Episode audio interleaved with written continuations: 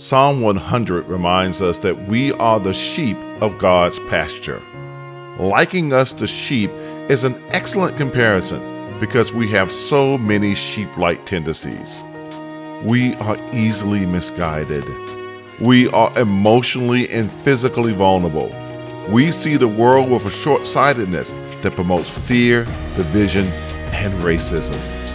In the midst of this sheep like craziness, the Lord is our shepherd, giving direction to the misguided, strengthening our vulnerabilities, and providing vision to overcome fear, division, and racism.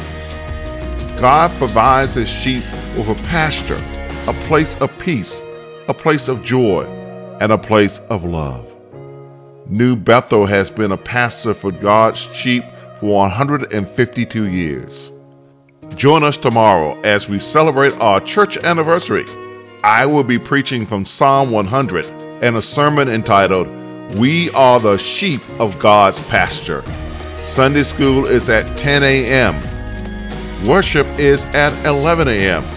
All times are Eastern, and you can join us either in person or on Facebook at NBC Dublin.